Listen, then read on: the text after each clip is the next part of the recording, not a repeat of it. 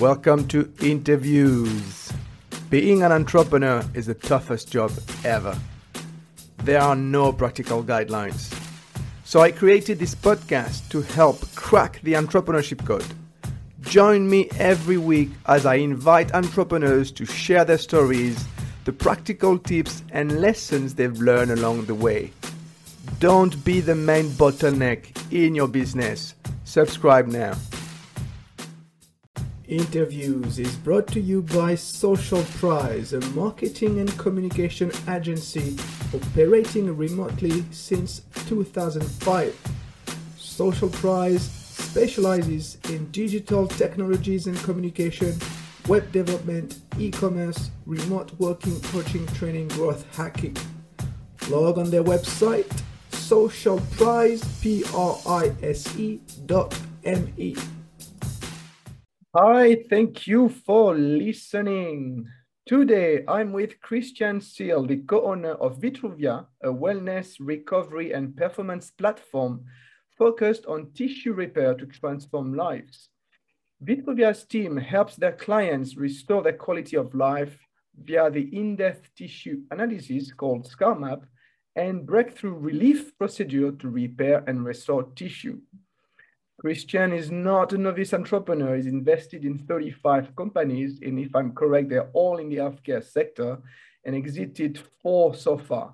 His life's mission is to create a more efficient, accessible, and prevention-focused healthcare system.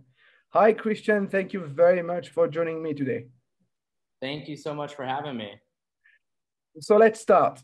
Uh, as I mentioned, I mean, you dedicated your life to healthcare so far. So tell us, tell us a little bit about that and your journey as an entrepreneur. Be delighted to. Uh, so I grew up in Worcester, Massachusetts. Uh, my dad owns a small business, uh, a lumber company, and so I saw, you know, the amazing parts of having the freedom and autonomy of uh, being a small business owner, but I also saw the hardships as well. Uh, and my mom was a Uh, personal trainer, had a very large T V show, competed uh, in triathlons and fitness. And so health and wellness has always been a big part of my life, as has entrepreneurship. And I took a very linear path at first, um, you know, went to undergrad, uh, did two summers at Goldman Sachs in oh seven and oh eight. Uh, the world fell apart. And I said to myself, you know, what's the furthest thing from Goldman Sachs? Uh, and so I applied for a Fulbright scholarship, uh, which is the U S government um, will pay Uh, you to go to an- another country to do research and teach English. Um, and I ended up in Barranquilla, Colombia, if you're familiar with the pop star Sh- Shakira, it's where she's from. Mm. Uh, I spent uh, ten months there. I ended up spending four years in Latin America. We built a certification for the energy industry. Uh, but when I was in Colombia, um, probably my second or third month, I was hospitalized with two parasites. I had a temperature of one hundred four. Uh, you know, I don't know what that is in, in Celsius, but in Fahrenheit, that's, you know, probably close as you can get to dying. Yeah. Um, anyway, when I was discharged, I got a bill for fifty-three dollars. And I didn't really think anything of it, but wow. You know, anything about the U S healthcare system, uh, you know, that's a pretty low bill. Uh, and yeah. Fast forward four years, um, I dislocated my pinky when I was in New York. I go to the E R, a plastic surgeon comes. I don't know why I needed a plastic surgeon, but a month later I got a bill for seventeen thousand three hundred dollars. What? Really? Yeah. Um, it was pretty funny. They, uh, they sent me up to, after the E R vi- visit, they sent me up a week later to get a splint for the pinky um, yeah. at a plastic surgeon's office. I don't know why I need a plastic surgeon, but I think that was part of the reason why the bill was so high. Uh, but I tell you that because that was kind of my first strike, if you will, Mm. Um, in terms of there's something really wrong with the U S healthcare system. Uh, the second strike, if you will, not as funny, was my dad uh, walked into a very reputable hospital for routine cataract surgery, and now he's blind in one eye because of a transcription error. Uh, he basically, he got an infection that happens to one in ten thousand people. Uh, he said, I can't see light, which means you're supposed to have an emergency surgery. Uh, they sent him home because they wrote it down incorrectly. His eye ate himself, and it's really transformed his life. And, uh, you know, the third thing, which again, wasn't that funny, was my grandmother for, call it two years, had been asking for these diagnostic tests for her sides. Um, and because of how insurance works and she didn't have a great plan, she didn't get them. By the time she did, she was stage four ovarian cancer um, and passed away shortly thereafter. So I really kind of took it upon myself. I think the universe works in brilliant ways to tell you what you're supposed to do. And I said, you know, I have this entrepreneurial bone in my body. I, you know, my, my dad was an entrepreneur. I'm going to devote my life to helping to transform the, uh, the health and lives of, you know, as many people as I can. Wow.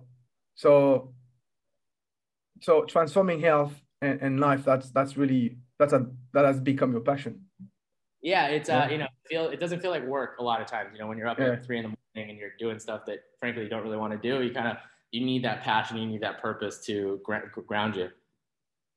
And why then taking the, um, tell us a little bit more about why taking the entrepreneurship journey. Yeah, so I think a few things. Uh, one, I learned I was a pretty shit, shitty employee at Goldman Sachs. Oh, that's okay. So I don't know that um, I, I knew how to, uh, if, to me, it's like Occam's razor, like the path of least resistance. And so when you have to deal with like bureaucracy and different things, it doesn't make that sense to me. It's like, if there's a problem, go ahead and solve it. Um, so that's where, you know, I kind of, my journey in entrepreneurship is, I'll say my first four years of entrepreneurship, which was, you know, I was twenty-two to twenty-six when I was in Latin America. We built this uh, not-for-profit for the energy, mining and renewable energy. I made every mistake you could ever make as an entrepreneur. Um, and, you know, gratefully, we had some backers that, you know, I think believed in the idea, but that really helped me um, as I was thinking about, you know, what I do on the investing side and then with Vitruvia is to learn from all the mistakes. There's something I really love, which is uh, they call the dumb tax. And it's like, we all pay this dumb tax, which is experience. But, uh, you know, if you can kind of think three or four steps beforehand and be thoughtful about your actions, perhaps you can avoid the dumb tax. I can't say I have, but, um, you know, I've paid my fair share with experience. And so you uh, invested in thirty-five companies. Were you, was that as an angel investor? Were you at all involved in uh, management and, and building those companies? Yeah, so uh, I invested in seven as an angel and then twenty-eight through an investment fund. Uh, right. And the we've sold seven of them now. Um, you know, it's an update from uh, the four that you had mentioned, which mm-hmm. is great. And, you know, one thing I'd say I really prided myself on with the businesses were the lifeblood of business are customers. And so, you know, a lot of early stage entrepreneurs, in my experience, at least in the U S, are very excited about raising early stage capital, and they're getting to the Series C round, the Series A, the Series B.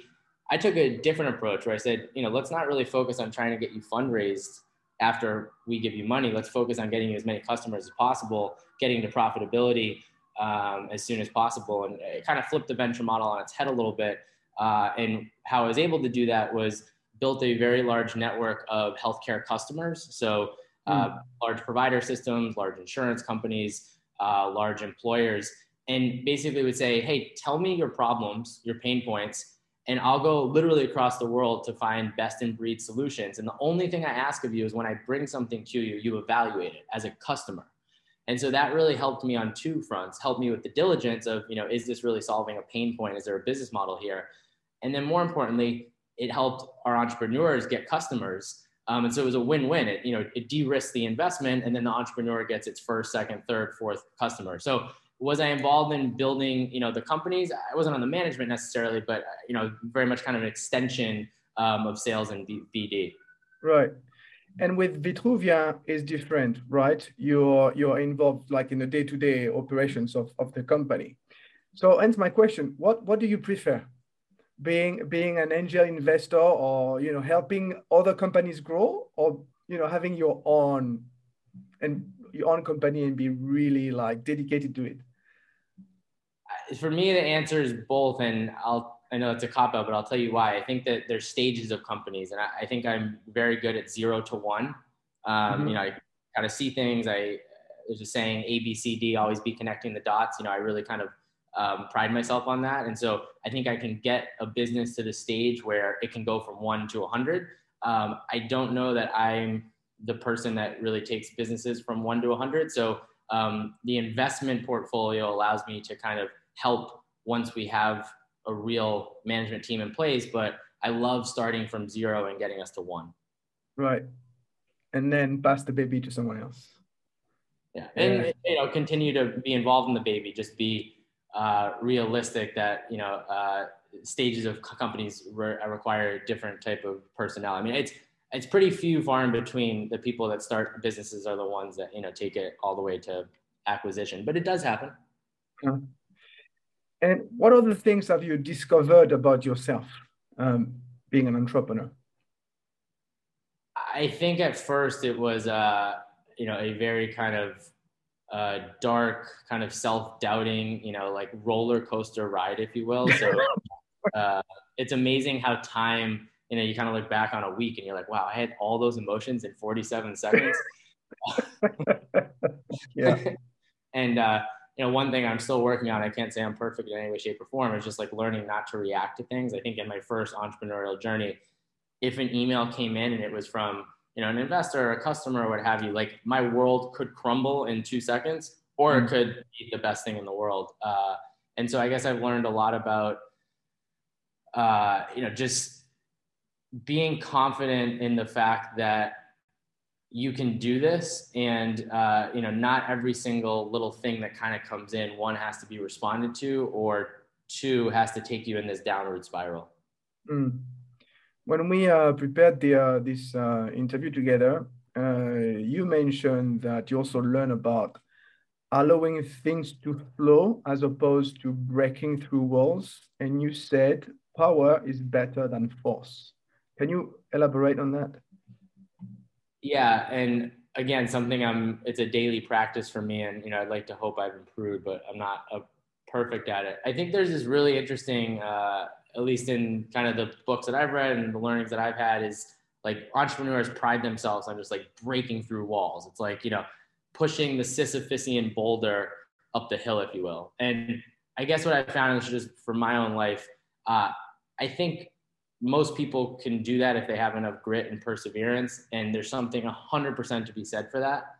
However, I've found it a little easier, as opposed to breaking through the wall, maybe just finding the chip, if you will, in the wall, or the little side door, mm. and just easily going in, as opposed to having to literally take all the force that you have to break it, because at some point your energy really kind of starts to, you know, go down. And so if you use power, if you will, which is maybe, you know, thinking a little bit more, or being a little bit more strategic, or finding that little crack that you can open up, and you can get to the same place, but you don't have to always be expending all your resources.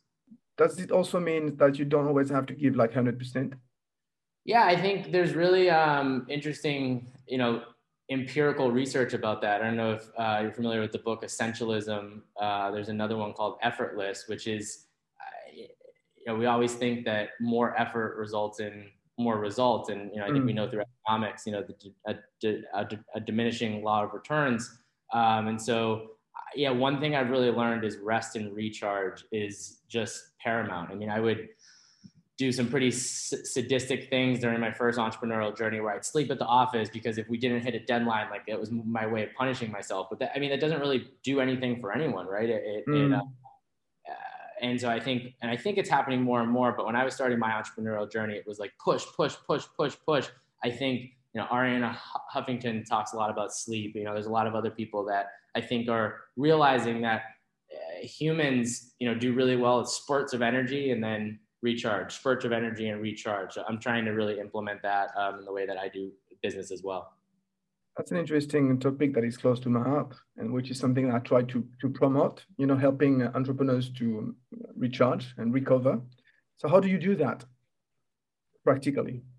Yeah, I have a really, I would say, um, mechanistic way of doing it in the morning. Um, mm. So I'll take my routine and then I'll tell you what I do, you know, on the weekends and what have you.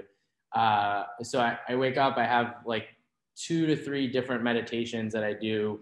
Um, one is inspired by this, uh, idea of priming that, uh, Tony Robbins mm-hmm. teaches, which is, you know, you have three things that you give gratitude for, um, you let, you know, kind of light come into your body. If you, you know, believe in something, source energy or whatever you want to call it.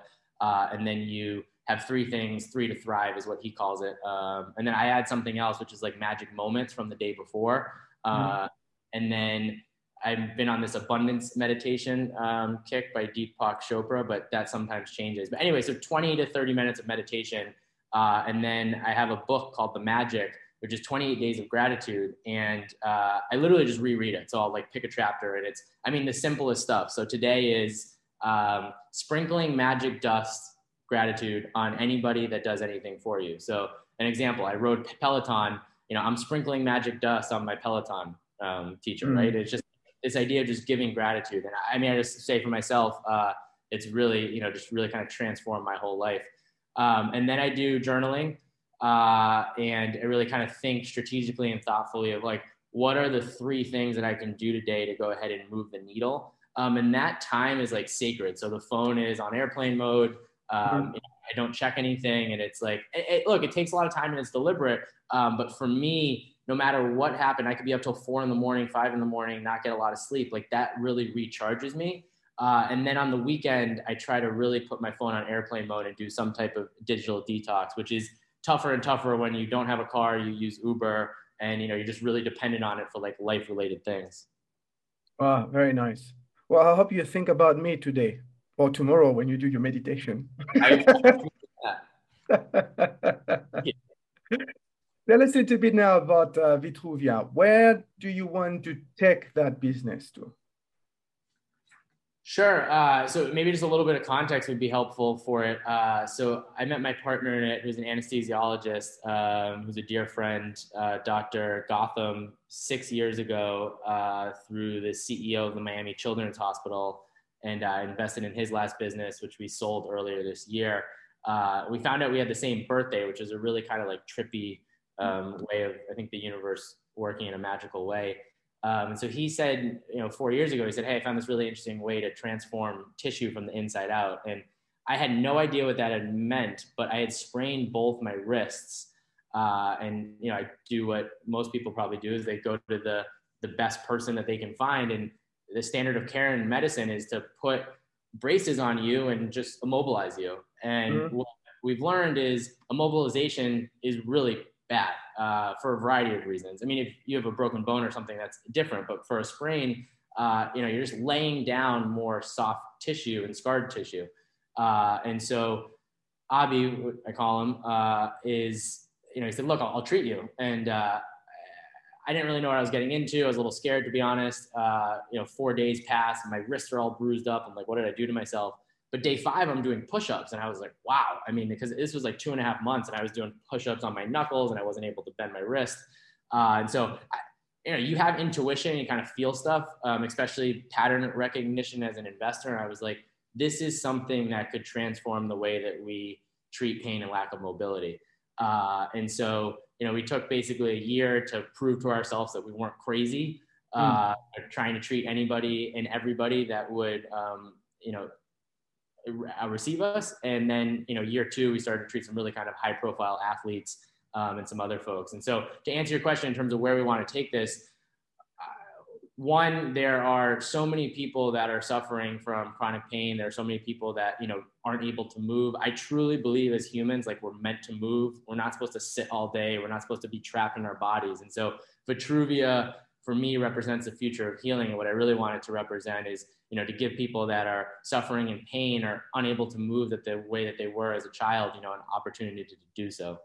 How big is the, the company today? Um, in terms of uh, employees, people. Yeah. people. Um, so we have nine people currently. Uh, you know, we're in the process of really expanding. Um, we'll do it in two different ways. Um, we will, we've built you know, a way to intervene with the soft tissue in a really interesting way. We built software around that. We built a training program. And so we'll be training other practitioners in this technique um, and then also expanding our own presence. Right. What sort of uh, leader are you? Uh, I think this idea of like hard and soft power is very interesting. Um, mm-hmm.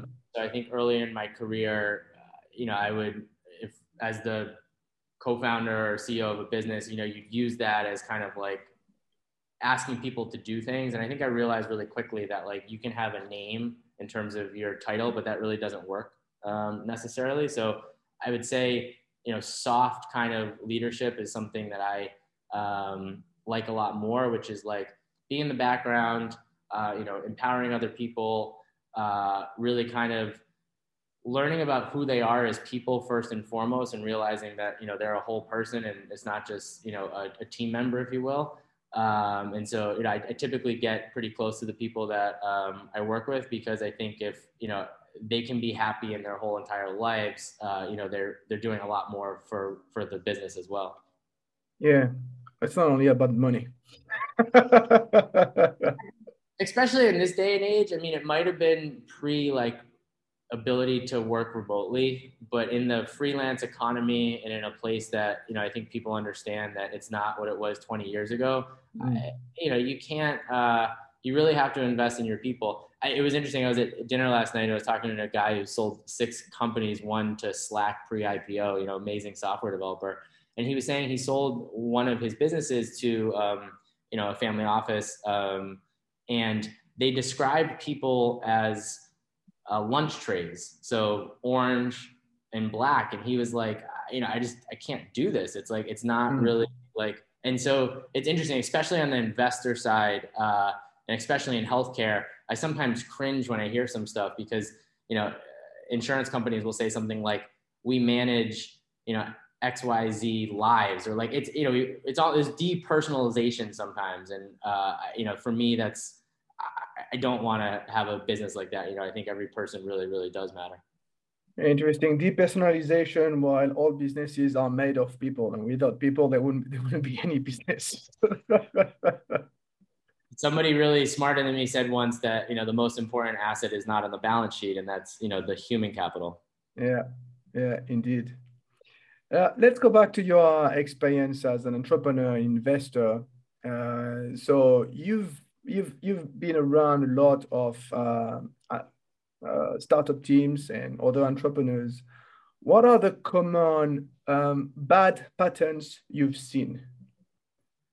So I've been at this for, let's call it twelve years formally, and then maybe sixteen informally. Uh, one thing I really truly believe at this point is that a business lives and dies at the mindset of its leader and its, you know, C E O and an entrepreneur. Uh, and so one bad pattern I see is if the psychology of the founder, the entrepreneur, the C E O that's leading the business um, is not a positive one, or is not one that, you know, is thinking things are going to be successful, that, that can have a massive, uh, you know, influence on the business. And so I think if the mind isn't right, then the business, it's very difficult to get right. So that would be one, uh, you know, pattern I've seen. I think another one um, is running enthusiastically in the wrong direction sometimes. Uh, it's, uh, I like the way you put it. It's amazing, like, you know, and I, I say this in jest because, look, I've done it too, but, you know, you because you get kind of so focused and yeah. you're so tied up in like this minute kind of thing that if you rose up thirty thousand feet and look down, you're like, that just doesn't matter. And so, and I have entrepreneurs telling me stuff, you know, you kind of smile and you say yes, and then you're just like, but does that matter? And it's like, you know, their eyes kind of just like, you know, I've spent a month on it, of course it matters. And you're like, well, you know, did it get you a customer? No.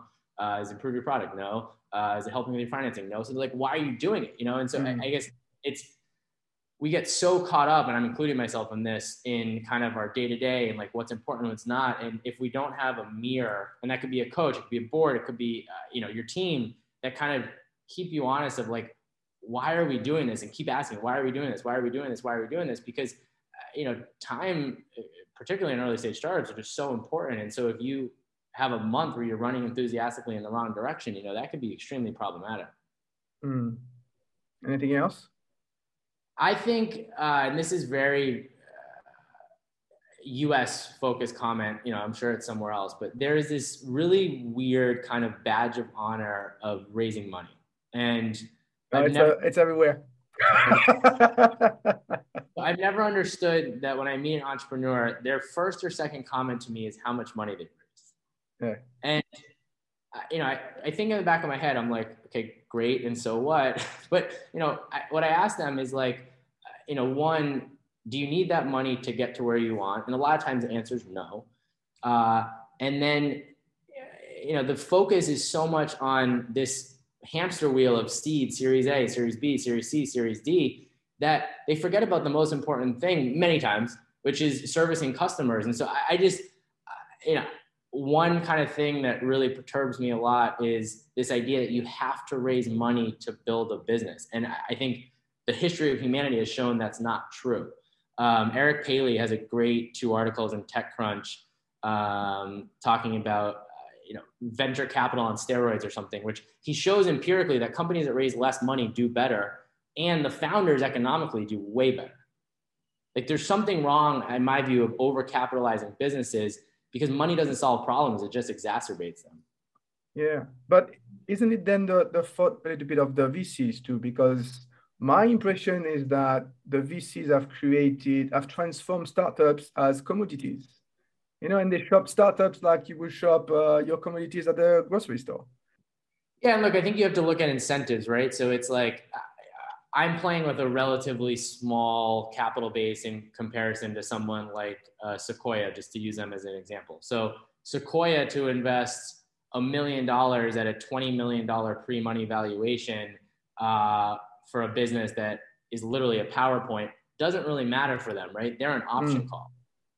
For me, with, you know, limited L P base and, you know, I'm really focused on return profiles as is everyone, but, you know, they've got tens of billions of dollars and, you know, that's not my capital base. It's meaningful for me to put in a million dollars, let's say, into a business at twenty million dollars pre, because, uh, you know, that's a million that I could have put into a company that has revenue profitable at a much lower price point. So I think to your point, the incentive structures, um, but a lot of times these are just like option calls, especially in an early round, right? In the seed round, you're going to throw in X because if it becomes Uber, you want the first right of refusal and you want to take as much of that business as you can.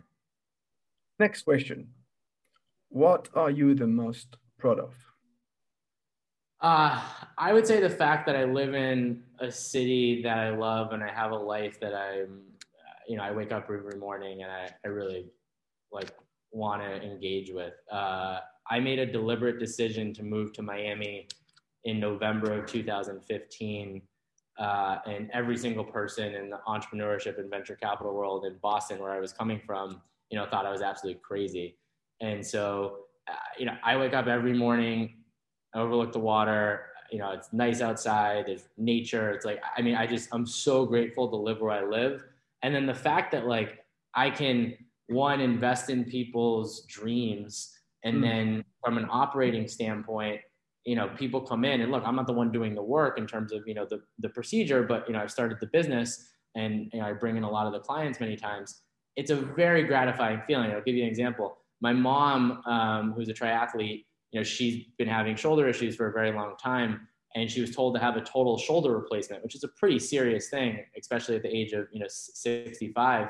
And, uh, Anyway, we treated her and she texted me yesterday. She goes, I can swim for the first time in like two years. So, I mean, one, it's my mom. So, I mean, obviously, you know, it's very emotive, but when other people text us stuff like that as well, I mean, it's a, it's such a gratifying feeling. So I think, you know, place for me is super important, but then also what I'm doing um, is really important as well. So your mom is sixty-five and she still does tri- tri- triathlon. So she lives on uh, Mammoth Mountain, which is a ski mountain in California. And, uh, you know, she skis, I don't know, she said she skied like maybe two hundred twenty days last year. I mean, she's definitely a badass. Uh, I'm like pizza wedging and she's jumping off cliffs with like no helmet. So, wow, that must be very inspiring. And scary. Um... Is there anything you would have done uh, differently or any regrets? I, I think, you know, regrets are hard just because uh, you know, they put you in the place that you're, I think, supposed to be and you learn from. Mm. I, you know, one thing I would have liked to been able to do earlier in my entrepreneurial career was, you know, kind of not push that Sisyphusian boulder up the hill, right? Like if you're working that hard to push the thing up the hill, it's probably not right. And so I think I, because I was a competitive swimmer, I was a competitive athlete, you know, you're trained to push, push, push, push, push. I think I spent a little too much time pushing. And I wish I had just kind of been like, you know what, this isn't working. Let's change it a little bit. And so, I, mm. you know, I wouldn't say that's a regret, but I, I wish I'd learned that lesson a little sooner because I think I'd probably have some less gray hair um, and a few less uh, E R vi- visits. When when did you learn the lesson? Is there is there like a, a tipping point? I think I'm still learning the lesson, but uh, right. I, I think, you know, I've had a few tipping points, but I think I was g- gifted this book um, three years ago called Ask and It's Given. And like, I, you know, I didn't really believe in this type of stuff and I thought it was woo woo and anything. And I, I just kept reading it, kept reading it. And it's this concept that like, when you ask, it's given. All you have to do is let go. And I don't think that means you're not supposed to like take action. It doesn't mean you're not supposed to, you know, do things. You can't just like sit on the couch all the time. But what the epiphany or the lesson for me was, take action from a place of inspiration. Don't take it from a place of I have to do this, because again, that's pushing this boulder up the hill and invariably it's just going to fall on you. Mm. What is the one recommendation you would give to other entrepreneurs or wannabe entrepreneurs? One, uh, yes. I have a lot. So give me one second to think about the one that would be most impactful. I would say embrace your vulnerability, and everything's not okay, and that's okay. I think there is this, especially in a world of like, I don't really do a lot of social media, but in the social media world, where everyone has to kind of be perfect, and especially in the investor community where you think, you know, you have to kind of put on this good face. I'll tell you, the entrepreneurs that call me up and share what is going wrong, I one, have just immense respect for, but two, they're a lot of times the one that are doing a lot better, because not everything's perfect in business, particularly not in entrepreneurship. And so mm-hmm. if you be vulnerable about that, amazing things happen. One, it's like a release for you, so you're a better operator. But then two, if your customers or your your investors or your board, your advisors, if they know, they might be able to help. I mean, the one thing that's so frustrating is entrepreneurs that don't communicate, and then it's at the point of no return. You know, you can't help them anymore. And so I would say be vulnerable uh, is just such an amazing gift. And maybe that doesn't make sense if you're trying to raise money, for example. Um, and I get it, you know, you have to kind of be cautious of what you say when you say it. But uh, I just think vulnerability is something that can really uh, open up amazing things for entrepreneurs. I, I, I agree. Uh, and when you open up about it, you might even realize that you are not alone. Exactly. Uh, I'm in this group called uh, Entrepreneurs Organization, E O Forum, yeah. and I've been a really, I'm a moderator of, of the group now. And, you know, it's a small group of five, but it's, you know, it's one of, I'd say, the most impactful things that I've done uh, in my life. And, you know, there's many other groups out there, Y P O and what have you, but like that kind of just board of peers, if you will, that can share the same experiences, because the experience isn't unique to me or you or another entrepreneur. It's, you know, it's the human experience. Thank you for sharing that. The coach in, in me is very pleased. My show is called Interviews Cracking the Entrepreneurship Code. So have you cracked the code? I think there's always more crack, uh, codes to crack. I, I think I've cracked some codes. Uh, I wouldn't be um, as arrogant to believe that I've cracked every code. And I think, you know, I don't think you ever do. I think it's, that's a beautiful thing about life. It's like, you know, it's this ladder, if you will. And, you know, you get to one level and there's a next one after there. Um, a friend of mine always says that he wakes up in the morning and he sees his best self, like chasing, you know, at the top of the mountain, if you will, and like kind of laughing at him to kind of keep going to um, improve. And I, I always like that analogy, because I, one thing I really uh, pride myself on and try to do is like, just improve a nanometer every single day. Um, and so I think, you know, it's it's cracking the code every single day. Nice. How can people contact you?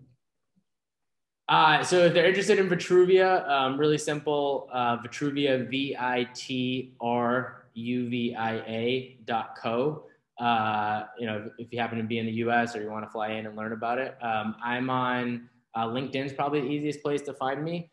Um, so Christian Seale, S E A L E. Um, I'm pr- pr- pretty responsive there. Right. Thank you very much, Christian, for your time today.